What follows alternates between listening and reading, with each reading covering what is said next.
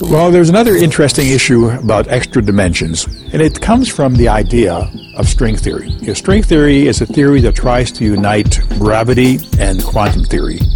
At the very highest energies, you get extremely strong gravitational forces on small objects, and therefore the quantum world then enters into, into gravitation, and you have the combination of gravity and quantum theory.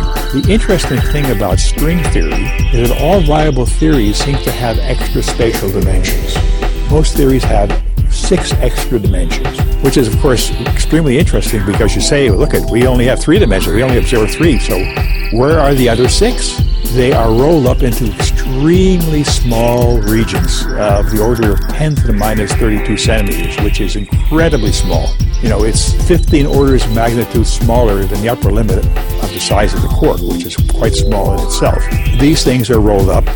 But there have been some formulations and some ideas which said, well, maybe some of these dimensions actually extend out further in space. And it turns out that if some of these dimensions extended out to about ten to the minus eighteen centimeters or so, the L H C would be able to see the effects of these extra dimensions, and that would be an extremely interesting result, to think that actually there are, we have seen the effects of extra dimensions in our physics. Hey, will you guys excuse me for a second? My lips are really chapped. Yeah, man. I yeah, need to get some chapstick. You do what you need to do. to, to lubricate these. There you go. You're listening to Canary Cry Radio. Now here are your hosts, Basil and Gons. Hey everyone, welcome again to Canary Cry Radio. My name is Basil. And I'm Gons. And, you know, CERN has been trying to figure out this whole extra dimension thing, right? Uh-huh. And they've been trying to, like, break through and find the God particle and create black holes and all They're sorts of Im- stuff. Yeah, yeah, they're pretty ambitious over there. Yeah, so um, I thought I'd bring that up because we have a very special guest. He was our guest on episode six, I believe. Woo. That was a long time ago. Yeah, that was a long time ago. But um, he's a friend, and uh, he needs to be on here more often. So we uh, we bugged him, and he finally agreed, much to... Uh, uh, I'm gonna have to edit this. Oh yeah, oh yeah, huh? Yeah. Okay. Yeah, much cool. to his dis- d- dismay. Okay, so uh, he's um, he has an M A from Hebrew University of Jerusalem, where he studied the Hebrew Bible. Uh, he's written several books, including Discovering the Language of Jesus, The First Six Days, uh, Corrupting the Image, and he's currently working on uh, another book, which is going to be a fiction, and we'll probably get into some of that. But it's Doug Hamp of Douglas Hamp dot com. How you doing, Doug? Thanks for coming on. Hey, it's great to be here, guys. Thanks for having me.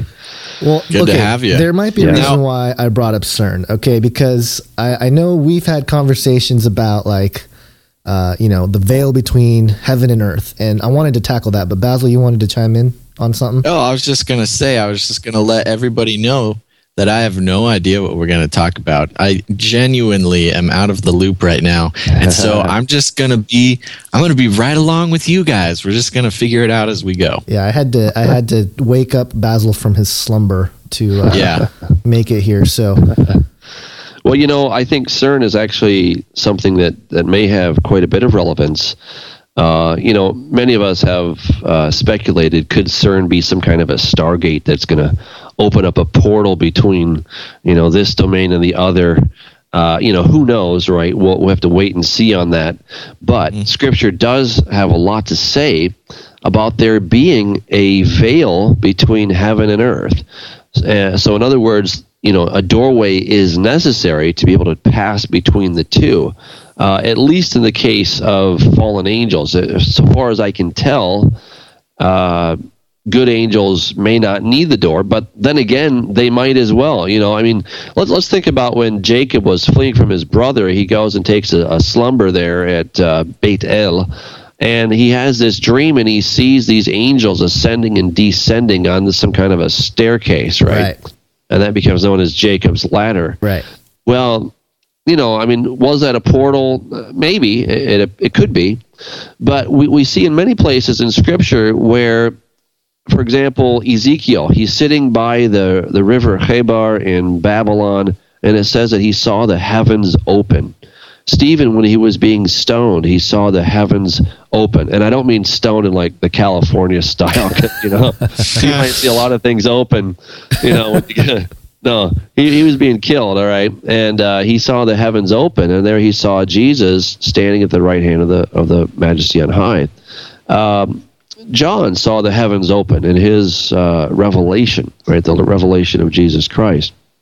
When right. when Jesus was being baptized, it says that the heavens opened and the Holy Spirit descended like a dove. Uh, when Elisha and his servant woke up in the morning, they're surrounded by the Syrians. His servant is all stressed. Elisha just says, "Lord, I pray you'd open his eyes." And the young man can finally see the horses and chariots of fire that are all around them. And, you know, so Elisha's not worried one bit because he can already see. It's like he already had the special decoder glasses on. You know, like you, you know, you get a box of cereal or Cracker Jacks or whatever they're, you know, eating nowadays, I don't know. And you get out the decoder glasses and you look at the back of the box and it's got like, you know, kind of red and white or something. You put on the glasses and suddenly you can see the hidden image. All right. And, and I think that's really what's going on, is that there is a parallel universe or a parallel domain, dimension that is right here. It's not far, far away. It's just right here. And if we had the, the glasses to see it, we'd be able to, to see through that. But in the meantime, uh, it, it, the veil between the two, it's like a membrane. It remains, and it's actually a protective measure between us and that domain. Now, you might say, well, it's to protect us from the angels. Well, maybe. Protects us from the demons, possibly. Uh, you know, I think that's part of it. But I think there's somebody who's far more dangerous that we're actually being protected from. And that person is, of course, God himself. And I'm, I'm getting these passages uh, from the Bible, just to let you know. I've not been uh, getting stoned over here. Uh, I, I'm getting this stuff from the Bible. And I, I want to, sh- you know, show our listeners some of these incredible passages that talk about this veil that's going to pass away. For example, Revelation six fourteen says, "The sky vanished like a scroll being rolled up." All right, so, you know, that's a pretty incredible passage. You've got the right. same thing in the book of Isaiah, chapter thirty-four, verse four. Where it says that the um, it says all the hosts of heaven shall be dissolved, and the heavens shall be rolled up like a scroll. All right, so the heavens here are the same heavens that that Stephen saw open, uh, that Eli uh, Ezekiel saw opened up, uh, and others. So when they saw the heavens open, it basically that veil just opened a little bit. They got to see a tiny little crack in there to see beyond. Well, a right. day is coming when the whole thing is going to come down. And that is why Isaiah in chapter, um, uh, hold on, I'm trying to, uh, sixty-four, there we go, Isaiah sixty-four, he says, "Oh, that you would rend the heavens, that you would come down, that the mountains might shake at your presence, as fire burns brushwood, as fire causes water to boil, to make your name known to your adversaries, that the nations may tremble at your presence." I mean, this is going to be incredible. When the Lord comes back, Second Peter three ten says, "But the, the day of the Lord comes as a thief in the night, in which the heavens will pass away and with a great noise, and the elements will melt with fervent heat." Psalm ninety-seven says that the mountains are going to melt like wax at the coming of the Lord. I mean, the, the, the passages go on and on and on. And then we have in Isaiah twenty-five, verse seven, there it says, "He will destroy on this mountain the surface of the covering cast over all people, and the veil that is spread over all nations. He'll swallow up death forever," et cetera.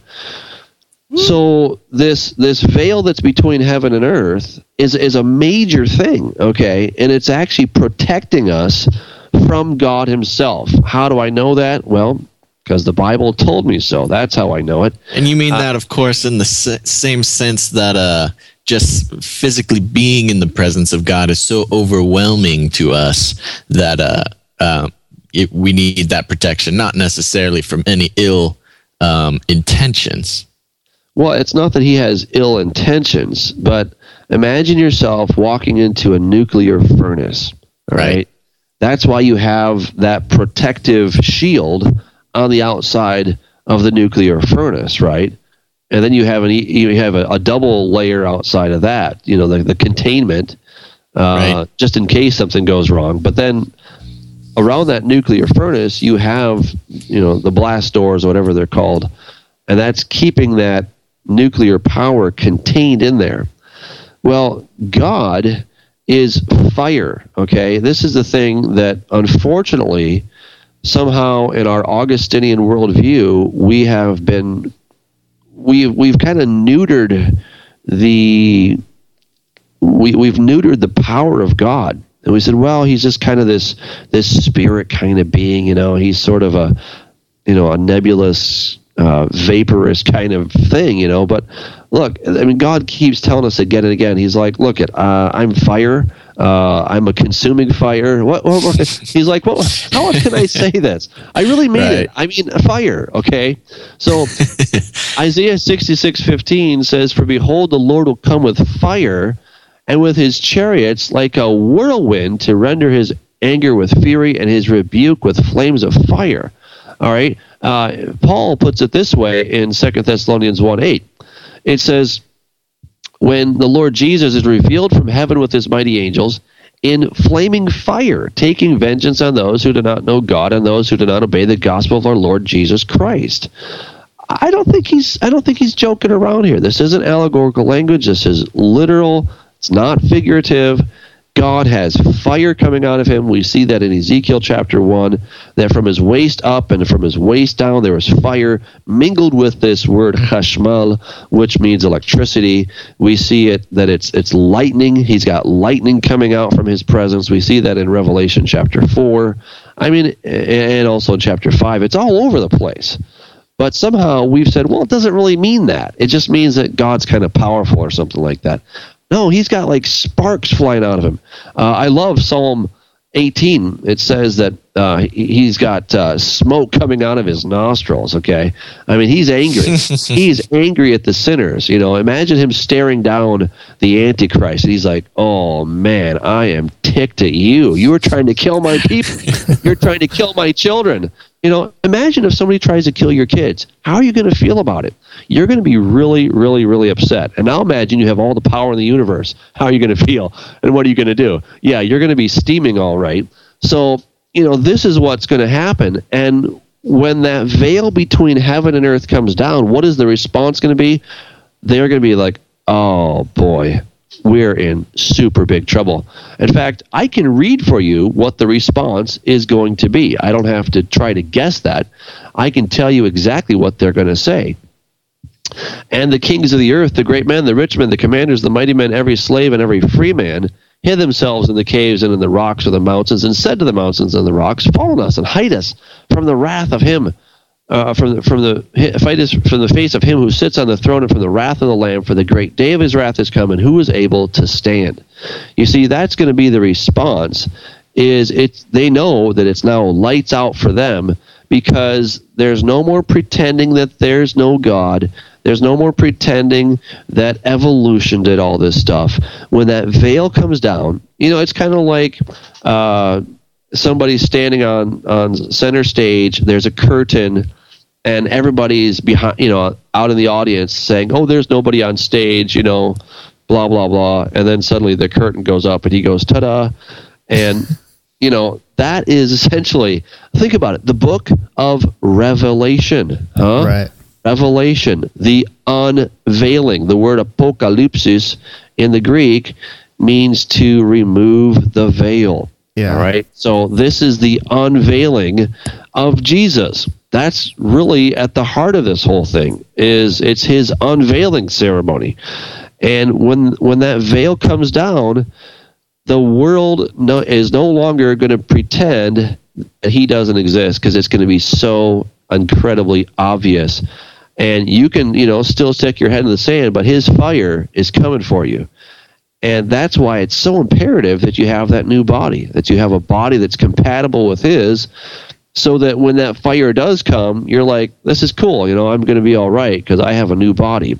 Those that don't have a new body, it's going to be toast. Yeah, it's, that's a, that's an, I think an important point to, you know, sit on is and try to soak in, is because, you know, oftentimes you you hear about like, well, you know, he's a consuming fire, this and that, and, and hell is like this place of eternal torment and fire and all this stuff. And aren't there passages that even talk about how when we go to that, I think the, I can't remember which judgment it was, it's not right in front of me, but you know, all the things that weren't good that we did, you know, they're going to be burned up, right? Like this. That is, is uh, First Corinthians three, uh, verse twelve. There you go. Yeah. yeah. So, so it's, it's this idea that, you know, once we're saved, we are protected, and we, once we are given our new bodies, uh, it's to withstand this amazing fire that comes out of God, and we can actually be with him. Yeah. Um, and I, th- I think, you know, you, you've really pointed that out to me, and I, that's been really cool. But let me ask you this, because, uh, you know, there's, there's theories about how there's a first heaven, a second heaven, and a third heaven. Uh-huh. How does that play into the veil? You said the veil is just protecting us from God. Is, is there, you know, is, are there, are there levels, you know, is it just one membrane? Is it, you know, uh, what can you tell us that, that might coincide with this idea of uh, first, second, and third heaven? I think the clue is this. In Revelation, it's uh, Jesus says, "He who overcomes, I will make him a pillar in the temple of my God." Uh, we have that in three twelve. Uh, Therefore they are before the throne of God and serve him day and night in his temple, and he who sits on the throne will dwell among them. Uh, then we begin to see it uh, get a little more exciting. eleven nineteen, then the temple of God was opened in heaven, and the ark of his covenant was seen in his temple, and there were lightnings, noises, thunderings, and earthquake, and great hail. And then fifteen verse eight, the temple was filled with smoke from the glory of God and from his power, and no one was able to enter the temple till the seven plagues of the seven angels were completed. And then lastly, uh, sixteen one, then I heard a loud voice from the temple saying to these seven angels, "Go and pour out the bowls for the wrath of God on the earth," uh, et cetera. So essentially, there is a temple of God in heaven. Isaiah got to go into that temple, and he got to see God. Now, it was a virtual reality kind of experience. He wasn't, you know, he wasn't one hundred five percent there somehow.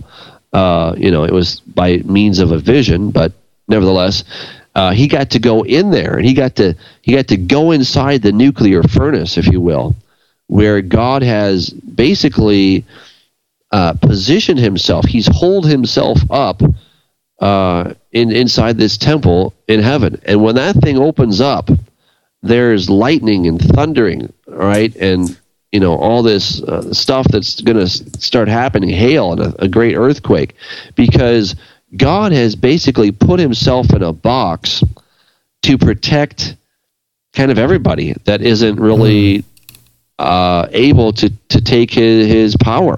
Right. Uh, that certainly re, you know is true of, of of humans, but I think it's also true maybe of the fallen angels. Uh, you know, that's a little bit of speculation, but I would suspect that they can't handle it either. And yet God has put himself in this temple of God in heaven.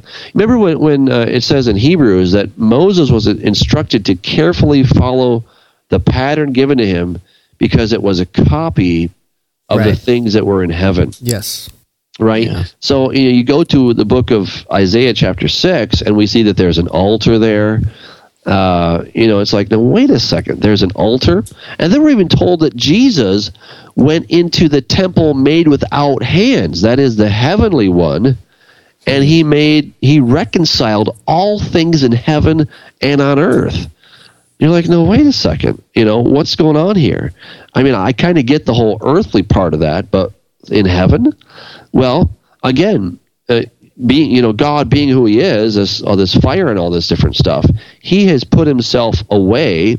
Uh, now, obviously, there was a a legal uh, a legal uh, fulfillment that was that was done at the the death and, and resurrection of Jesus.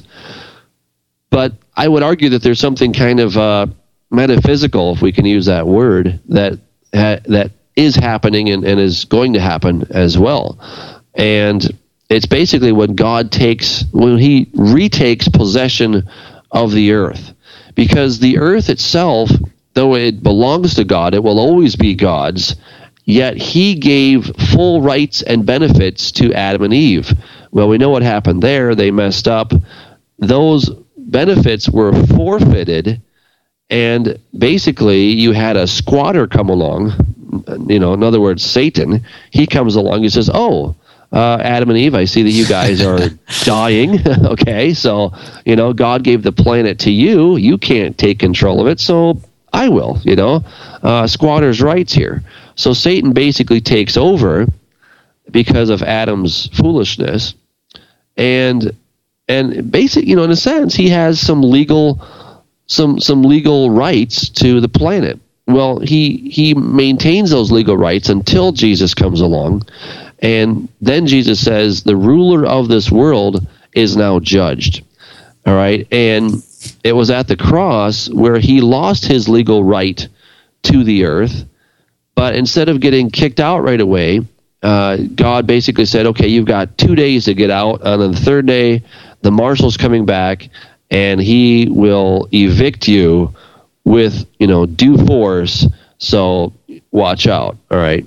And that's the time when God is going to retake possession of his property that has always been his, you know, but he's had to go through this legal battle to get out this unwanted tenant. And, um, you know, we we know that story. So the veil comes down. Jesus comes back in fiery flames uh, and, this, you know, destroying all who are, are against him. And then the earth begins to melt, right? The earth is incompatible. Remember when God came down on Mount Sinai, that we, we read there that the, the mountain was smoking. It was on fire because right. of his glory. You know, and sometimes we talk about God's glory, and we get sort of la-di-da about it. You know, we, we sort of get this theological numbness of mind and say, oh, that's, I don't know, I don't know what glory is, but it's glory. It's nothing, you know, yeah, it's nothing that you can really understand. Yes, it is. It's like fire and light, okay? That's what his glory is. He, he's got this incredible, you know, brilliance coming out of him. And the glory of the Lord, when it when it shines upon you, well, that's because it shines. It's light. It's the light that comes out of God. And so uh, the God's glory was, was hitting that mountain. The mountain could not handle it because it is in a state of degeneration. It's in a state of incompatibility with God. We know that from Romans chapter eight. In Romans eight, starting at verse nineteen, it says, "For the earnest expectation of the creation eagerly waits for the revealing of the sons of God. For the creation was subjected to futility, not willingly, but because of him who subjected it in hope, because the creation itself also will be delivered from the bondage of corruption into the glorious liberty of the sons of God." All right, so the creation is longing to be liberated from this corruption, the bondage of corruption. And it, it's really amazing. Uh, Doctor Robert Gentry did some quite amazing research where he discovered that uh, a little uh, isotope known as polonium um, is in a state of uh, degeneration. And they, this is discovered in um, granite. And essentially, granite lost an alpha particle way back when. And so now, granite is slowly decomposing. It's uh, very slightly radioactive because it's decomposing. So, bottom line, you know, the, the rocks are falling apart. They are literally falling apart. So those uh, uh, expensive kitchen counters that we see out here that are made out of granite. Right. Yeah, well, those have a special shellac on them that uh, keep them durable and keep the radiation out of your food. Right. No, actually, they've come up with a they've come up with a different kind of material that looks like granite but isn't radioactive. So, oh, thank God. That's kind of interesting, but, you know, I suppose you could just kind of slow cook your food if you leave it on the, the kitchen. But, you know, I mean, so the bottom line here is that the very earth itself, the dirt, the rocks, are in a state of degeneration. All right. Now, when God first made it, it wasn't like that because everything was good. Right. You know, God could walk on the planet and there was no issue. But then later, God, you know, comes to the planet and, you know, It, it just doesn't work that way. There's a there's a number there's an, another amazing passage, which is in uh, Numbers chapter eleven, and this one's amazing. Here, uh, God is is in the midst of the camp of Israel, and the people are complaining all the time, right? So it says, verse one. Now, when the people complained, it displeased the Lord, for the Lord heard it, and his anger was aroused. So the fire of the Lord burned among them and consumed some in the outskirts of the camp. All right. So, right. You know, it's like, you know, God's in your midst, you know, you know, think again, think of like a nuclear furnace and you're just kind of, someone's at the controls, just, you know, turning them every which way. Like this thing doesn't work, you know, and then suddenly somebody gets blasted with fire, right? And they're just gone. They just turn to ash, right? You're like, whoa, right. Where'd the guy go? Um, You know, you, you think of uh, Nadav and Abihu, uh, Aaron's sons, who go in to minister to the Lord, and they got this strange fire, and the fire of the Lord breaks out and consumes them, right? Right. This is what we're talking about. He really means it. He's like, seriously, I, I'm fire. I don't know what else to tell you about that, but I really mean it. You know? You and, guys don't get it. I'm yeah. actually, be careful. Yeah, Christ. You know, because I think what happens is we have this this image of God that, well, he's kind of too good for us. You know, he's a bit snobbish, and that's why for all those years he made these priests do all these silly rituals that had no real purpose other than to keep them busy. You know, I think that's sort of the modern day Christian mentality, right, of what the whole thing of the temple was about. Right. Yeah. It does seem sort of like the attitude is that, oh, that that, that was so silly. Those J- Jews did such silly things. Now we don't need to do that. But yeah. uh, what she, what I hear you saying is that, you know, they were actually being smart, following directions. Well, yeah. I mean, think of it. If you are a nuclear technician, you're going to have incredible respect for the power of that nuclear furnace, right? Because you know what it can do to you. So you're gonna you're gonna wear your Geiger counter around. You're gonna put on your special shoeies or whatever you're supposed to do. You know, you're gonna. I believe uh, I believe booties is the booties correct term. Okay, thank you. Appreciate that. I must have gotten shoeies from my four-year-old. It all starts to blur together after a while. You're like, um, yeah, booties. There we go. So, you know, you, you you wear those, you know, whatever you need to do to protect yourself right. from this incredible amount of power, you're going to do that. Or, or think of it like a a clean room. If you go and work at uh, Hewlett-Packard, or you work at, you know, some place where they make microchips and stuff, Intel. I mean, that place is spotless, right? Yeah. And it's not because, you know, they're too good for you. It's because it has to remain pure. Right. Otherwise, contamination will set in, and then things won't work right. Well, in the case of the, the priests, I suggest we stop calling them priests and we call them technicians. All right? You know, they are going in. They're doing a very important job for us, just like the nuclear technician is doing a great job for me. I love getting the electricity. Uh, you know, so I want him to take good care of himself. He needs to right. he needs to suit up when he goes in. So in the same way, the priests were doing this this kind of technician kind of work uh, day in and day out. And then once a year, they had to go and service this nuclear furnace, right? And they would take the uh, the sacrifice known as Yom, uh, this is on the day of Yom Kippur. Now the word Kippur right. just means a covering. See, again, I think we have theo- we have theologized ourselves to death. And so now we have these terms that we don't really know what they mean. Right. You know, the word atonement. Uh, ask a theologian, what does atonement mean? Well, you'll hear some pastors say, it means at one minute.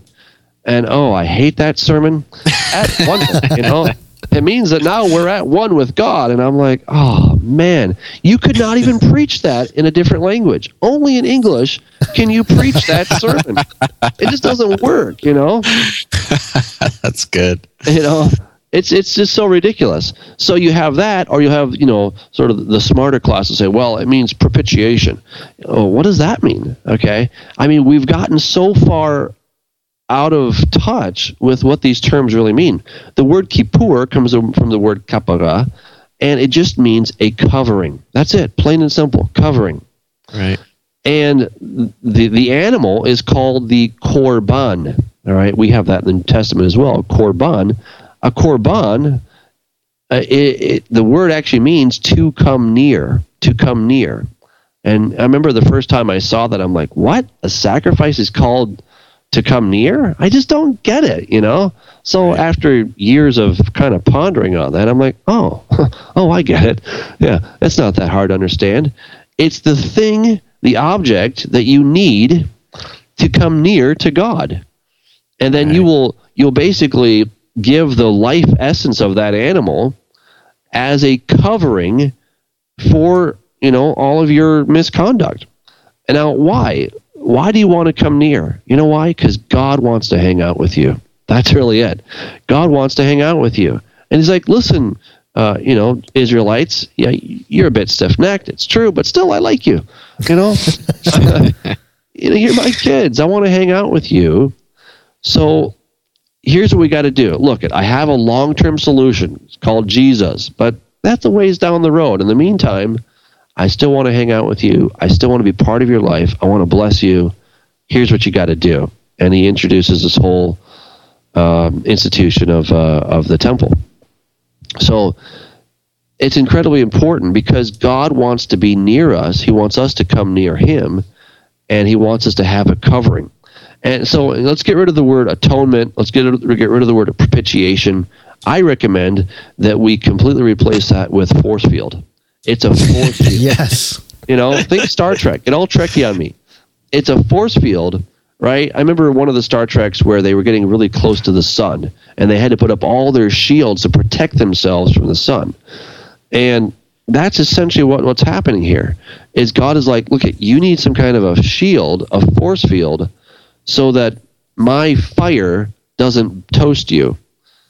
And this is the, the life of this animal is going to be a, a protection for you. The life force fluid, all right? Uh, you know, I've been, you know, searching for non-theological terms to describe what all this stuff is so that you can just understand it in layman's terms, in sort of twenty-first century, you know, uh, engineering kind of terms. Right. Because I think, you know, I think we should be much more engineers than we should be theologians.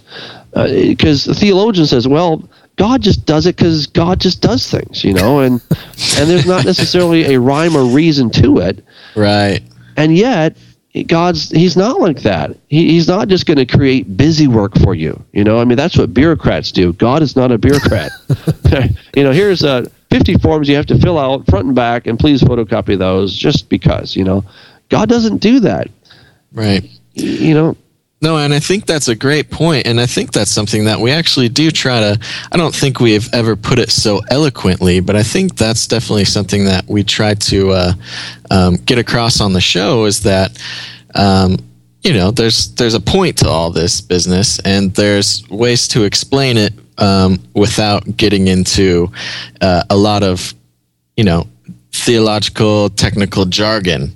Um And you know, being able to avoid that, and I, I, I love that uh, the the technicians thing. That just sounds, um, I don't know, perfect for our show. Exactly, I just sound so cool when I think of myself as that. So, do you think, Doug, when we, you know, in the Old Testament, when we were burning, you know, our offerings, and uh, you know, there are times when it, it seems like it's describing literally a fire come down from heaven to consume the offering. Other times. Uh, it's part of the ritual, right? To burn, mm-hmm. you know, whatever whatever it may be, the you know the sacrifice. Now, do you think that was done not just symbolically, but perhaps you know maybe you know God smelling the aroma of the the the, the sacrifice?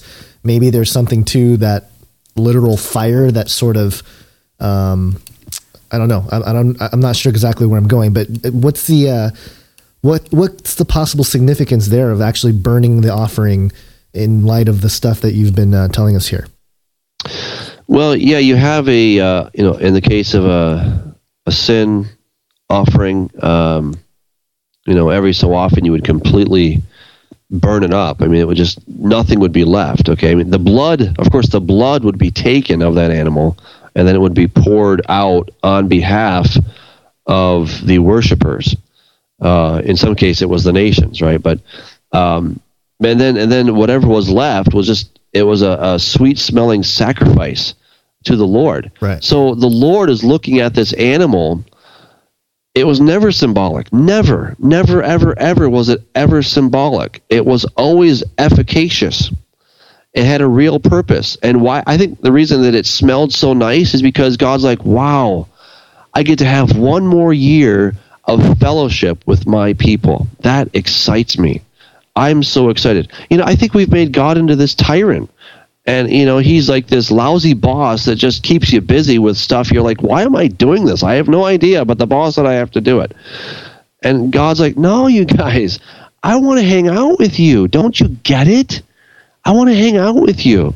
And in the case of, of Yom Kippur, when that blood was poured out on behalf of the nation, then now there, the clock was reset. Now you've got one more year, right? And every year it had to be repeated because the shelf life, the efficacious, um, the, or the, the efficacy of that animal, of that sacrifice, had a one-year shelf life.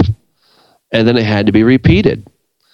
And so this is really, God's like, good, I get to I get to hang out with the, these guys again. And I think because we have come, many people have come to the Old Testament with this thing like, well, nobody could understand this book until the New Testament came along, which I don't think is true. I think, you know, I think the New Testament offered some insights, you know, clearly, but it's not like you couldn't understand anything before the New Testament. But, you know, fair enough. I mean, it, you know, it, it certainly is a little bit more crystal clear now. Um, right. But still, you know, when you when you start with a replacement theology idea, then all those sacrifices for fourteen hundred years, really since the time of Adam and Eve, you've got sacrifices going on. And what do the theologians tell us? Well, those were just... Those were, um, uh, you know, they were looking forward to Christ, okay? They didn't have any real purpose other than to foreshadow the coming of the Messiah. And I'm like, really? That's weird. You know, I mean, that's a, that's a lot of animals that need to be killed just to create some kind of a picture so that we can say, oh, that was talking about Jesus. I just don't buy it. I don't buy it one second, because most people, you know, they're they're doing this. They're like, uh, I don't know. I just I know I'm supposed to do this. Uh, Messiah, maybe. I don't know. Could right. be. But you know, the average guy in the street wasn't, you know, it wasn't like just burning with thoughts of Messiah's coming. You know, but right. a- a- as it as it became more and more revealed, then yeah, you start to put the pieces together. You know, we can look at this whole thing with the text in front of us on our computers and iPhones and whatever, and we're like, oh yeah, I can see it, it's easy. But I don't think as you're going through it that it was so blatantly obvious it's talking about Jesus. And you know, the other thing is, if the Old Testament Hebrew scripture sacrifices were only a picture of what was to come, and they had no real efficacy in and of themselves, then when you come to the millennium and you start talking about the sacrifices again, then you have just the opposite. Say, well, these are just memorial sacrifices. Hmm, right. And they're just to remind us of all that Jesus did. All right? But then you're like, no, wait a second. There are going to be two sacrifices a day. All right? So in one year, the year is going to be three hundred sixty days again.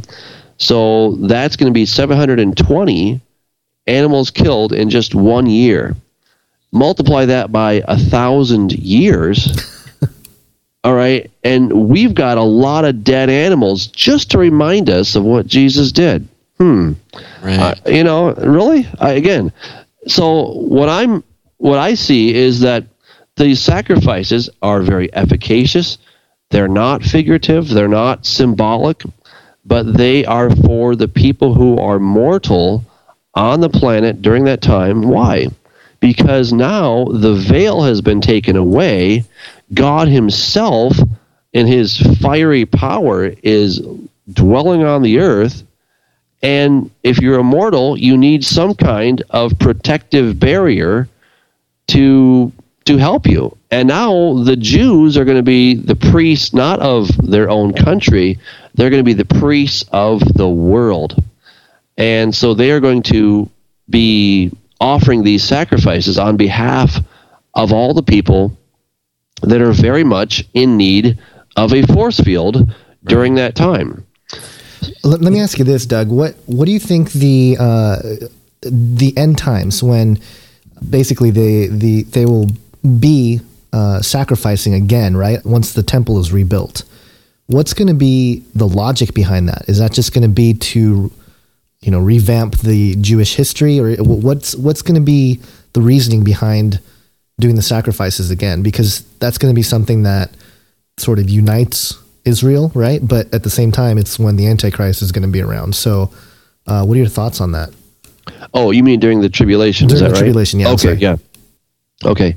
Um, well, during the tribulation, that's really interesting because, you know, here you have the Antichrist. He's so intent on going into the temple and declaring him, declaring himself to be God. And I kept pondering this for the longest time. I'm like, what's the big deal? Why not just get on with slaughtering the rest of humanity and forget this whole, you know, I am God thing in Jerusalem on the Temple Mount, until I started thinking, well, okay, wait a second. Uh, what's so special about that piece of real estate?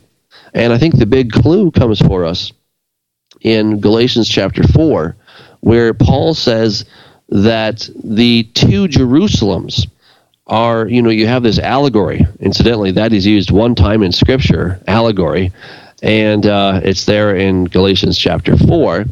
But he talks about the free woman versus the um, the servant woman, or the one that's that's in bondage. And he says, um, starting in verse twenty-two, for it is written that Abraham had two sons, the one by a bondwoman, the other by a free woman. But he who was of the bondwoman was born according to the flesh, and he of the free woman through promise. Okay, so you've got this this contrast of these two sons. One is free, one is not. And he says, which things are symbolic, for these two are the covenants, the one from Mount Sinai, which gives birth to bondage, which is Hagar. For this Hagar is Mount Sinai in Arabia and corresponds to Jerusalem, which now is, and is in bondage with her children. But the Jerusalem above is free, which is the mother of us all.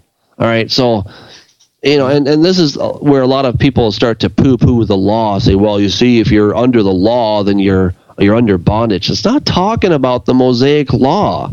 It's talking about if you are a human right now, and you are under you're under bondage, all right, because you've been born under this this uh, system, in this system, uh, where corruption is rampant. It's everywhere, all right? And and here's the big clue. The Jerusalem which now is, that is the lower Jerusalem, versus the Jerusalem above is free, all right? So the Jerusalem above is the new Jerusalem, and then there's the lower Jerusalem. Well, guess where the lower, the upper Jerusalem is located? It's right above the lower Jerusalem. I mean, they're like, you know, I don't know, a stone's throw away probably, uh, but it's a dimensional shift. It's not a spatial uh, differentiation. It's it's a dimensional differentiation. And, you know, I think if we could put on our secret decoder glasses, we'd be like, whoa, there's the new Jerusalem right there. Uh, it's it's right just hovering over the lower Jerusalem. So what I perceive that the Antichrist is up to is that he's basically trying, he's on a vendetta to vindicate his father, Satan, who got booted off the holy city, the New Jerusalem, back in the day.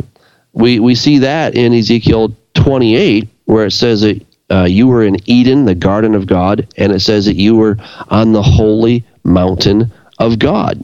Well, the holy mountain of God, according to Hebrews twelve twenty-two, it says, "But you've come to Mount Zion, to the city of the living God, to the new or to the heavenly Jerusalem." Uh, we see in Psalm forty-eight, uh, beautiful in elevation is Mount uh, Mount Zion. Um, it says, um,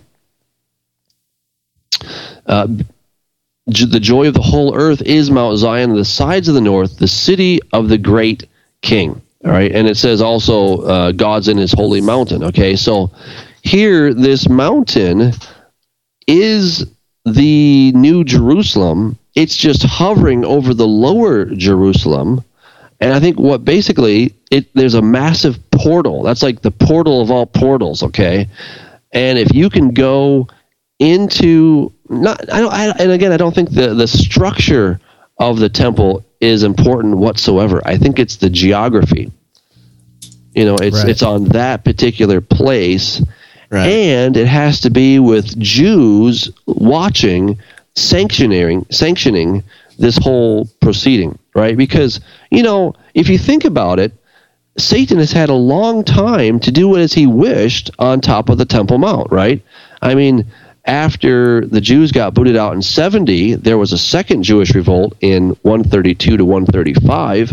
After that, Hadrian uh, kicked all the Jews out and said, "Don't you ever come back." And then they built a temple to Zeus on top of, uh, or, you know, to Jupiter on top of the Temple Mount. And that went on for about one hundred fifty years, roughly, to about three hundred something. And then they used it as a trash heap. And then along come the Muslims, and of course we know what the Muslims did. They, you know, they built the uh, the Dome of the Rock up there, and the um, um, the Mosque of uh, of uh, Omar is up there as well. So, you know, he's had plenty of time to, to stand on that spot and say, "I'm God," you know. But right, you know, of course he lacked the technology to do that. But still. Uh, I, I think that's why we've seen that particular place, that real estate, go through some pretty interesting changes, because Satan hates that place. But if he can go, if he can go and say, "Hey, I am God," and he can actually kind of prove it in a sense, right. And the Jews are the Jews are countenancing his actions, he's basically sticking his hand up through the veil and giving God the finger. I think that's really what's going on there. Uh, interesting. Wow. All right, so now you, uh, I would like to go back and talk about this technician thing that we were talking about earlier. Now, we've talked about, uh, you know, being a technician in the uh, Old Testament, being a technician in the uh, post-apocalyptic uh, millennial Millennium. reign. And now, uh, kind of what does that mean to us? Uh, you know, in modern times here. I mean, we all we all know the kind of the basics of, you know, uh, modern Christianity and uh, what Jesus did for us. But um, how do you think that compares when talking using the language of technicianry? Well, the the technician was making a way for there to be a personal force field over each individual.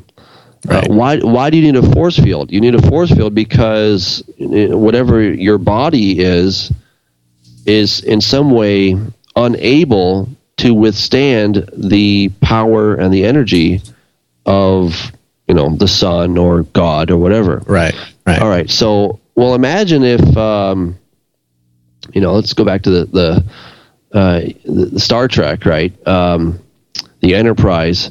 If the Enterprise is getting too close to the sun, uh, but the Enterprise itself is actually made of fire, there's no problem, right? Because there's a compatibility between right. the two now. So right. fire isn't going to hurt fire, but fire against steel, well, there's a real problem. So you need a you need a force field to protect you from that. So what mm-hmm. that means is there cannot actually be a real union between the two. There can't be true intimacy and fellowship because there's always a veil. There's a, you know, a shield between the two. Right. Right. Uh, it's like the boy in the bubble. You know, the boy in the bubble has to live in the bubble because if he comes out of it, he will be destroyed by all the the, the germs and et cetera that are out in the real world. Right. Uh, and, you know, and his, his father and mother are, are pressing their noses up against the plastic saying, oh, my son, we wish that we could come in there and be with you, but we can't because we would kill you if we came in there, and you would right. die if you came out. Mm-hmm. Right? So so what do those parents desire? So we're like Pardon? spiritual hamsters, basically, right now. Yeah, basically. Yeah. Very. You know, so the, the parents are like, we want to get you out of there, but we have to get you fixed first. We got to heal you before we can give you a hug without any plastic being between us. And that's essentially what God wants. He wants to give us a big hug, but he's like, man, if I give you a hug now, you figure it out, you know? It's not going to end well. It's going to, you'll be burned to a crisp if I give you a hug.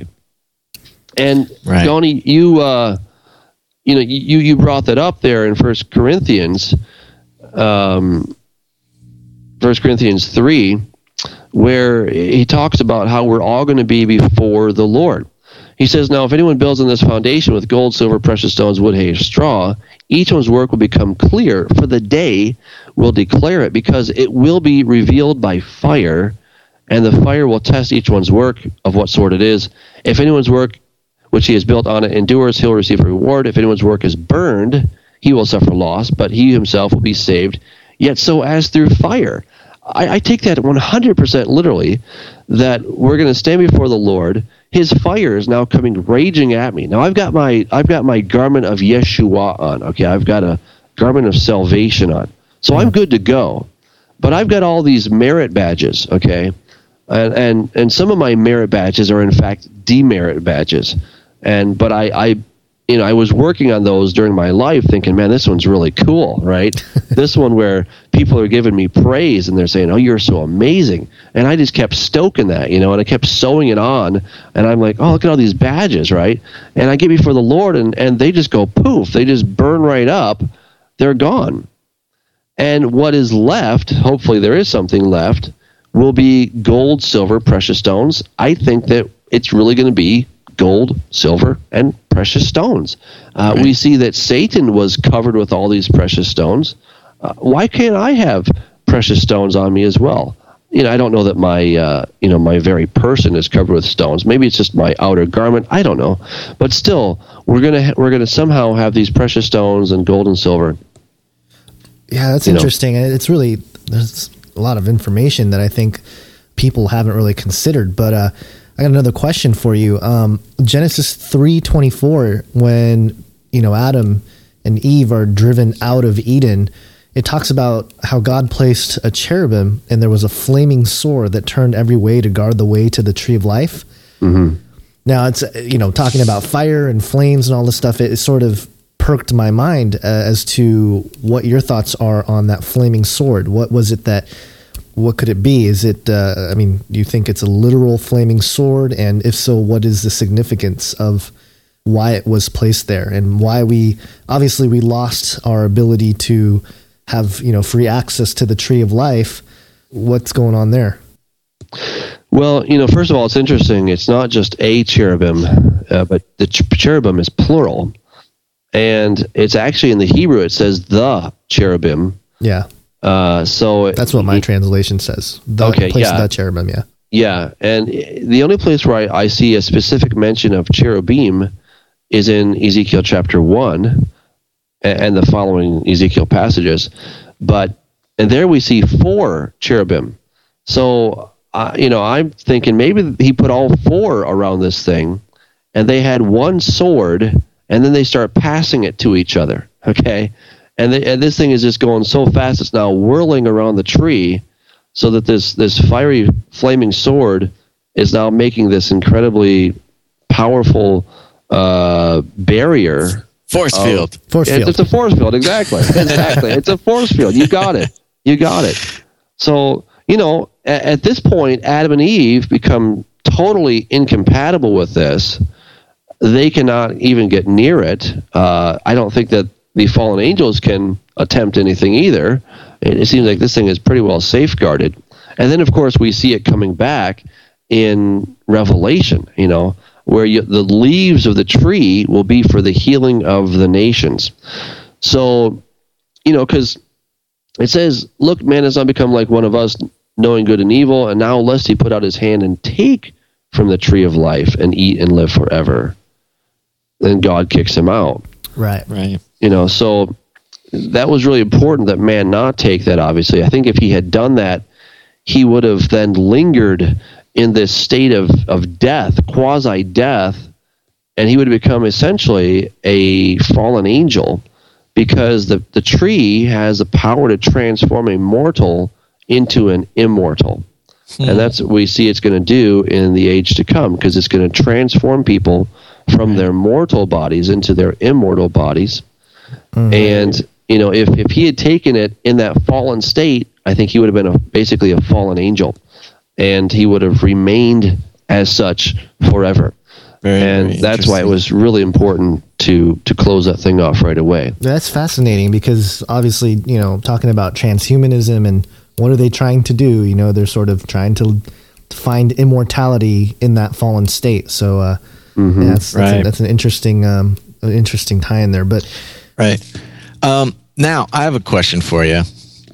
Given your uh, professional, scientific, and secret knowledge of the data going on at CERN, um, what are your thoughts on, you know, finding an actual way to sort of pierce the veil? Um, uh, just so everyone knows, CERN uh, is the organization that runs the the Large Hadron Collider, and they're also the organization that facilitates some of the most um, Uh, sophisticated scientific experiments regarding uh, the f- f- nuclear physics and things like that. Um, th- I mean, do you think that's a r- real thing that could happen, or do you think? Uh, I mean, because there's a there's some a lot of funky things happening over there. You know, it would not surprise me, and I I often just wonder if we see in Revelation chapter nine that the star, having fallen from heaven, has the key to the abyss. If that isn't, you know, not so not it's not so much a uh, a physical metal key, as it were, but right. It is basically a passcode, you know, and uh, the passcode is by by way of CERN or something like that, you know, and they finally crack the code, and uh, they press the button, and the door starts to open. Um, right. You know, so on the flip side, on the other side of the veil, it's Satan who is making that happen. But on the on the human side, you know, could it be that it's man's technology that has has has aided, um, you know, Satan? And of course, I would argue probably Satan's uh, occult knowledge, uh, probably unbeknownst to most people that are involved with that, is, is probably helping this to, to come about, you know. So, right. and, and again, I just want to clarify: I don't think that all the people working on CERN are a bunch of Satanists, but right. um, but I would I would argue that that more than likely the kernel of the idea of the knowledge base was probably somewhere satanically inspired. Right. Well, I th- yeah. well, it's like Standeo said. He was yeah. uh, working on a, some portal for some billionaire and found a satanic altar in his, you know, yes. laboratory. Yes, exactly. Yeah, you know, there's a lot of that kind of stuff, and just, you know, it's not so obvious to us most of the time. But yeah, I, I think it's very possible. I think, you know, um, I mean, look, when, when people have a some kind of a seance, or uh, they do some kind of a satanic ritual, you know, they'll they'll draw a circle. They'll have the candles. They'll need blood. Okay, you know, blood is kind of the currency of that whole thing, right? Uh, yeah, um, you know. So I think I think it's very I think it's very possible. It's very possible. You, I, you know, know, it's it's it's interesting, because I think, you know, uh, as I'm putting together uh, part two of Age of Deceit, you know, I'm really finding the parallel of alchemy, and uh, it's just it's modern science, and alchemy is like, you know, an alchemist from five hundred A D or something would be having a field day with the kind of stuff that our scientists are doing today, you know. And the philosopher's stone, you know, it's not a literal stone. It's, it's, you know, sometimes it's called the elixir of life, and there's different names for it, but it seems to have something to do with blood. And it seems like there's occult knowledge that goes back and says that to create the philosopher's stone, uh, you need a live human. Mm. So there's blood sacrifice there. And and so, I don't know, there's some very interesting parallels going on there that uh, that I'm starting to to kind of piece together. When you were describing, when you were going through earlier of all the instances when the veil sort of opens up, right? And mm-hmm. Stephen has, you know, sees the throne. Well, Stephen was the only one seeing the throne, right? Like mm-hmm. the people throwing the stones, they didn't see the veil open. Right. Um, however, at the end, everyone's going to see, you know, when the veil s- rolls down like a scroll, everyone's going to see it. It's going to, it's yes. not going to be a, you know, there's not going to be any question about what's going on. Right. So do you think there is something going on within an individual's brain, perhaps maybe something to do with the pineal gland or something, where God allows sort of these these visions to happen in a sort of way that the veil is allowed to come down? And, and then also, the, you know, I guess part two of the question is a lot of psychedelic drugs, you know, ayahuasca is a big thing that people are doing, and taking, you know, D M T is another big drug that people take to, um, and the people that do take it, you know, their reports are that they see into another dimension. They actually see a dimension that is overlapping our reality. And they see entities, and they, you know, all sorts of stuff. And so, you know, I guess my theory is that that is sort of breaching what, you know, the veil that we're not supposed to really peek into. And if you peek in in the wrong spot with the wrong means, you're you're only going to be met with uh, entities that aren't very, you know, friendly. What do you think's going on there? As far as like in the example of Stephen, let's say, just use that as an example. Do you think that it's just God allowing uh, certain people to have, you know, a peek through that veil?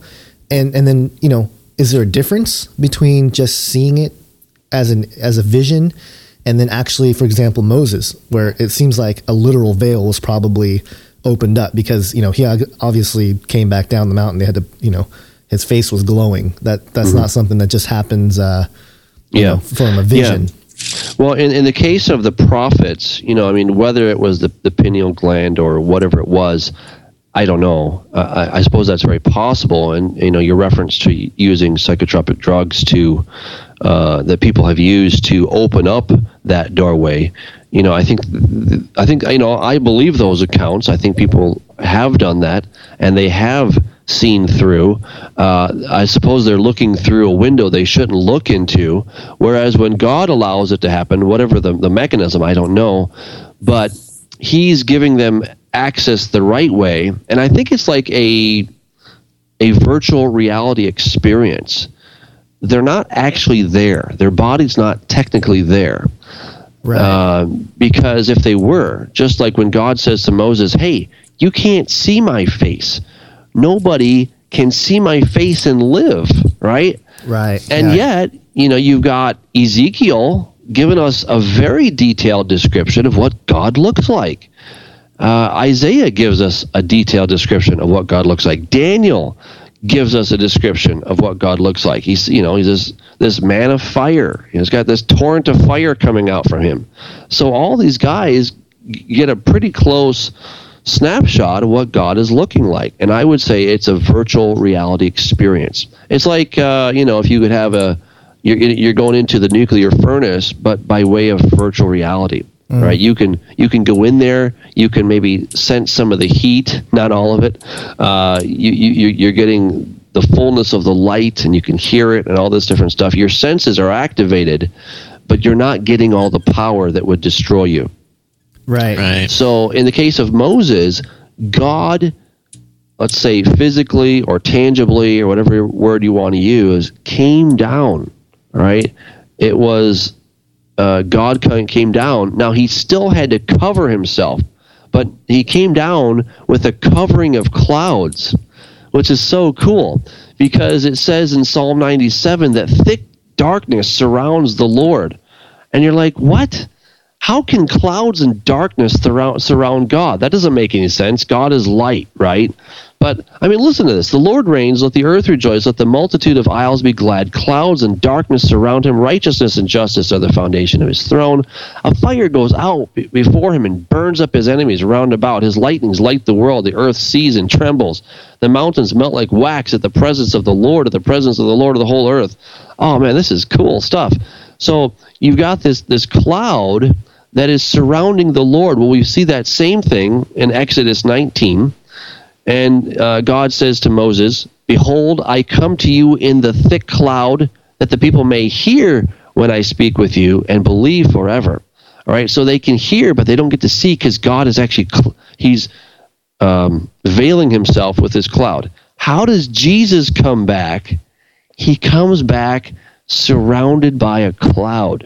You know why? Because he has to give his enemies a fighting chance. Okay, if if he didn't veil himself a little bit, it'd be over. Uh, so, yeah, um, the the prophets that have seen through the veil were given the right decoder glasses, the virtual reality experience, and they got to see it as they're supposed to see it.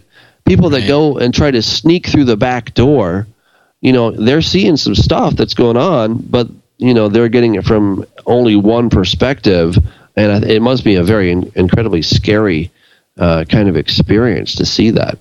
Right, I'm sure, and that's actually what is reported, is that it's terrifying.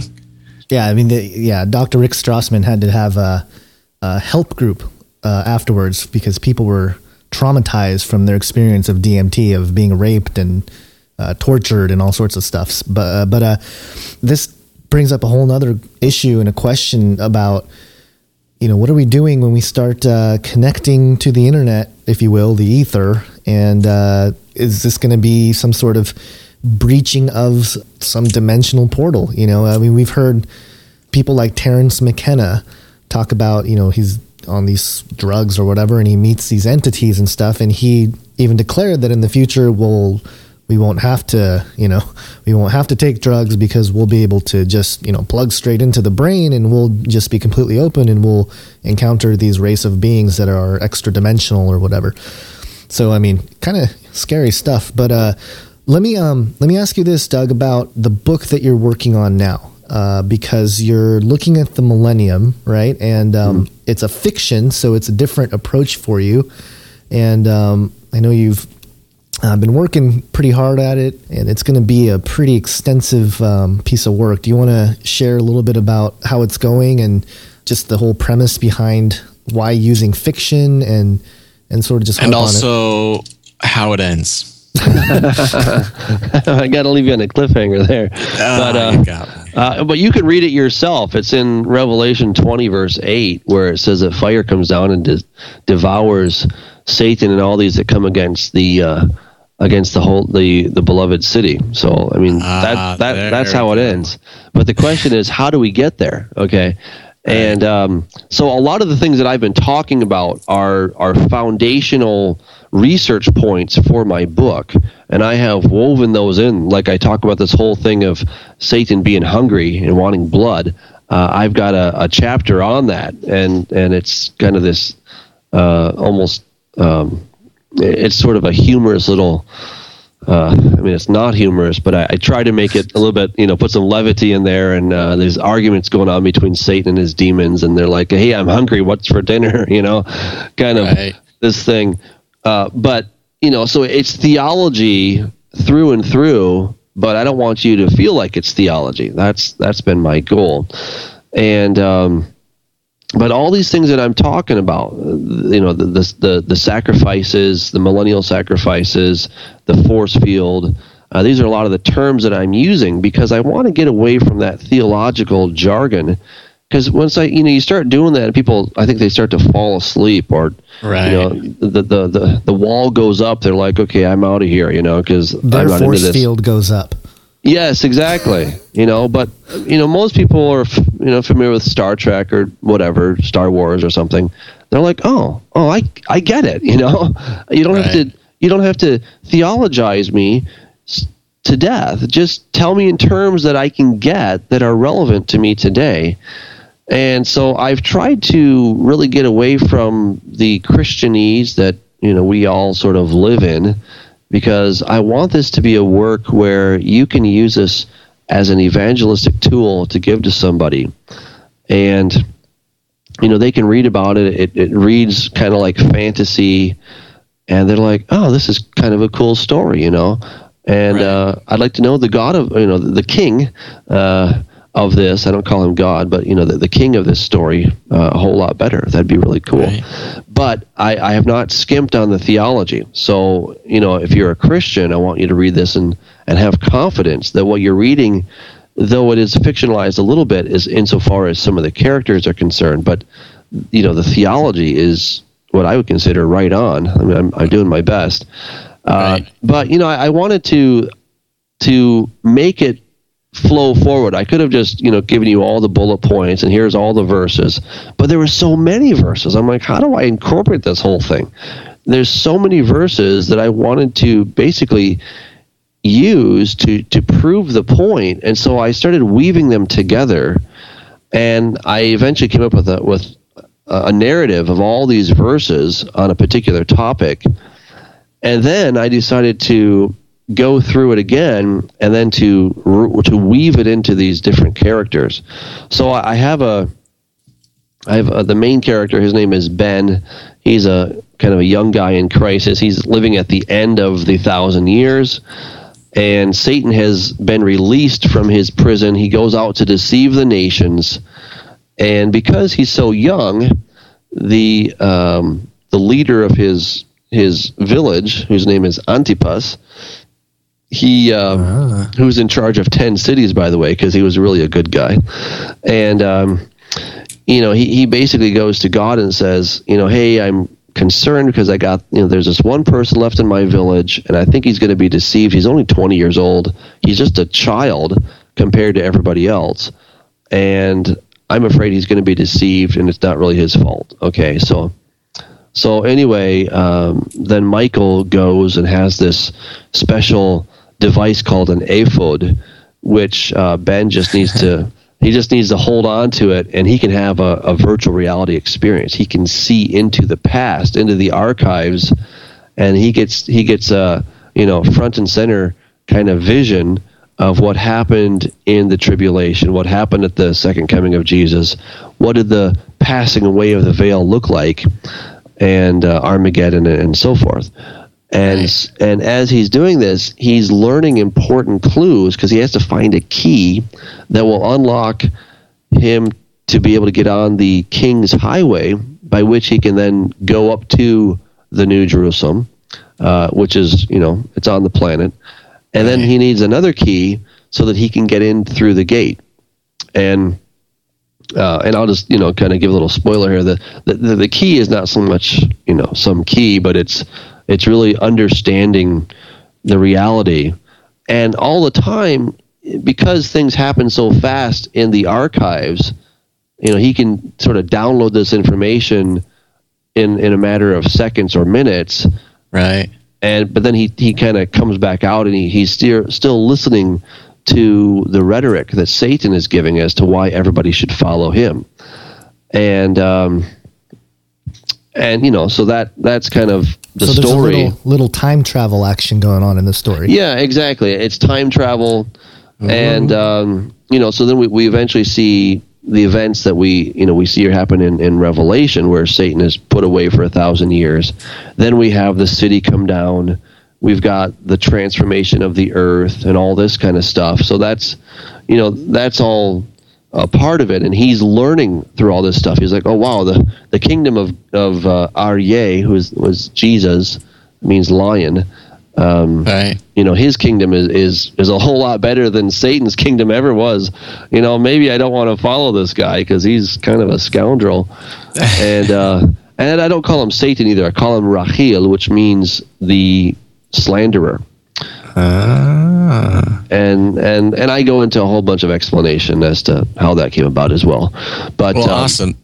That yeah. just sounds very fascinating, and I can't wait to read it. What uh, is it going to be called? Where can we get it? What's uh, when called, is it coming out? Uh, my my working title right now is The Edge of Eternity, and uh-huh. um, I may change that. We'll see. Coming out, uh, Lord willing, it's going to come out by July something or other. And uh, I'm working furiously to try to get that done. It's going to be in two books, by the way. So book one uh, is going to be done by then. Book two, hopefully by December. Uh, I have D V Ds that will go along with it, and that's sort of more of the academic approach, uh, kind of like what I've been sharing here on the show. Right. Uh, And uh, but yeah, and I just hope, you know, people can read it and they'll they'll get it. And then I'll have a I'll have an insider's guide that will go along with it. They'll have all the verse references and whatever important notes that I want people to, you know, if you want the, the full scoop, you can get the insider's guide as well, and that will be the, the magic decoder.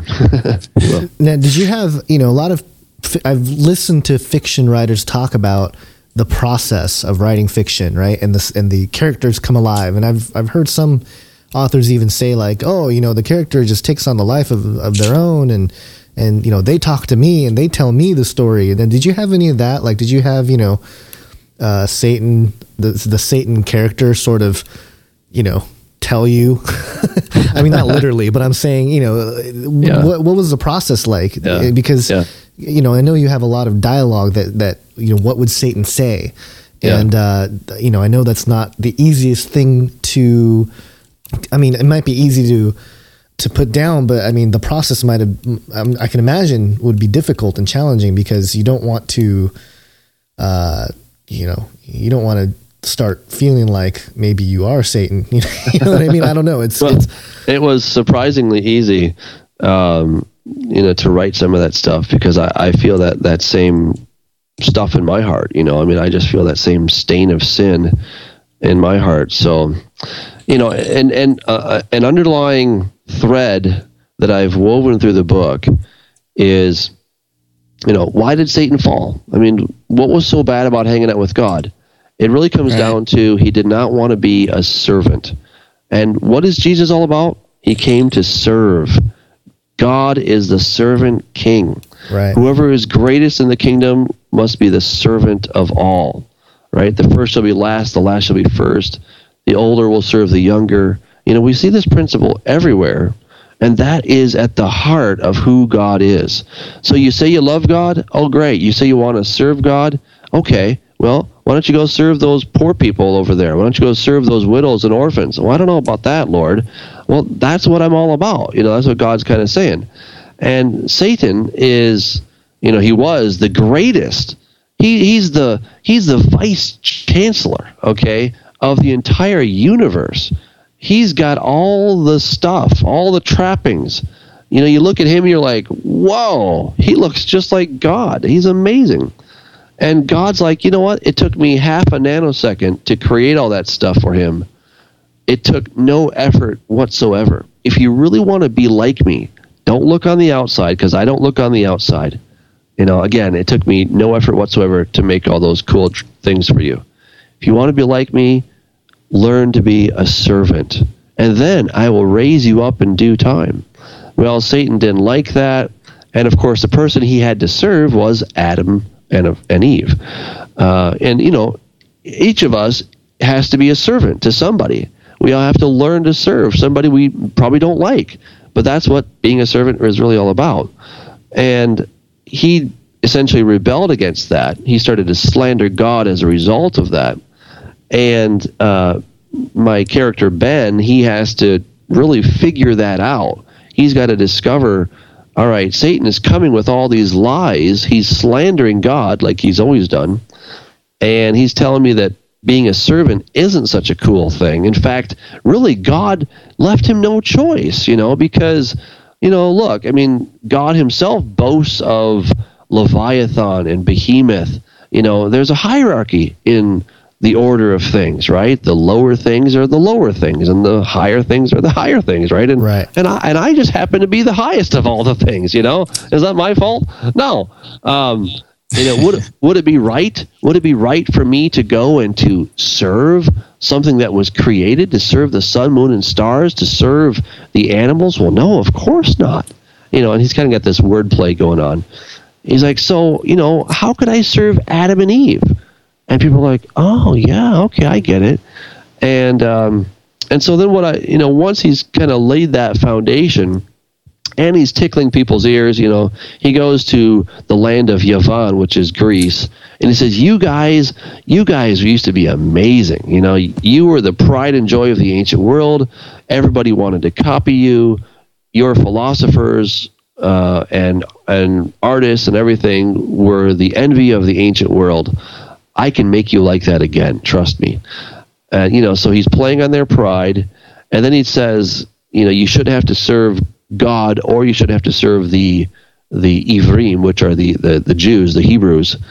And they're like, yeah, we should have to serve those guys because they're no better than us. And Satan says, it's even written in the book, it's written in the archives that, uh, you know, they're no better than you, and that uh, many times God wanted to destroy them. So he brings things out of the Bible, which are true, and and then he just kind of twists them a little bit, which is, you know, the beauty of slander. Right. He just, right.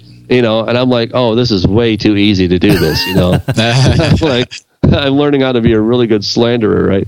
So, um, so he's just, he's taking stuff right out of the archives, A K A the Bible, and uh-huh. says, see, you know, it says right here, and even their greatest king, uh, the, the son of Jesse, he was nothing but a scoundrel, you know, and don't take my word for it. It's written in the official archives, you know. So you shouldn't have to serve those those Hebrews because they're not any better than you. And the people are like, yeah, that's right, you know.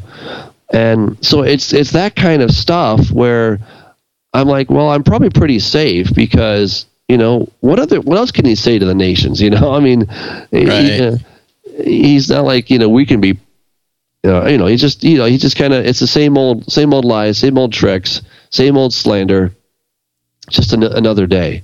And um, so I, I thought I was on pretty safe ground when I started writing that kind of stuff. Let's go. All right. Yeah, yeah, no, I like yeah. it. I like it yeah. a lot. Yeah. So, Can't you know, yeah. So the, the, the fictional part is, is a little bit in how I put the pieces together.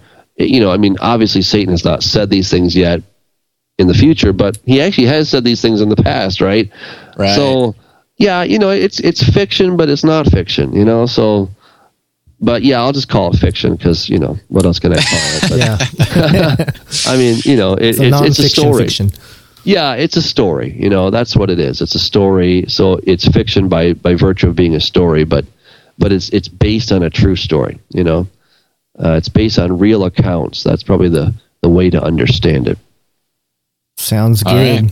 Well, there you go. Make sure to look for that, and I'm sure Doug will have you back on to um, give us an update on uh, when that comes out, and let us know where we can get that. Yeah. Awesome. That'd be great. I'll okay. be on my website, Douglas Hamp dot com. Okay, so there we go. All right, everybody. Well, thanks for tuning in this week to Canary Cry Radio. Douglas Hamp, thank you again so much for coming on the show. Very good friend. Can't wait to see you again. Basil, you say uh, this week, like we put out a show every week. Well, it's always some week. I know. It's I'm always just, I'm, this I'm just, week. I'm picking on you because, you know, we, we've been... Uh, Stop it. I'm very sensitive about our... Uh, lack of consistency.